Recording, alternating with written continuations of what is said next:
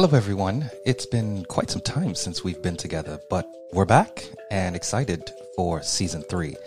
As always, I'm your host, Aziz Garuba, and this is Made to Lead. We're celebrating something special this week. It's our one year anniversary. That's right, it's been a whole year since this show began.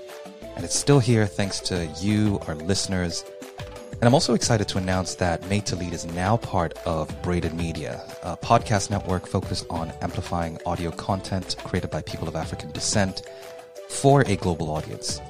So check out all the other exciting shows on the Braided Media podcast network at braidedmedia.co.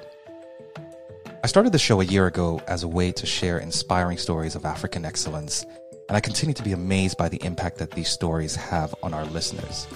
And so this season continues in the same vein, bringing you stories from awe inspiring guests, including serial entrepreneurs, artists, media execs, and a whole host of other awesome people.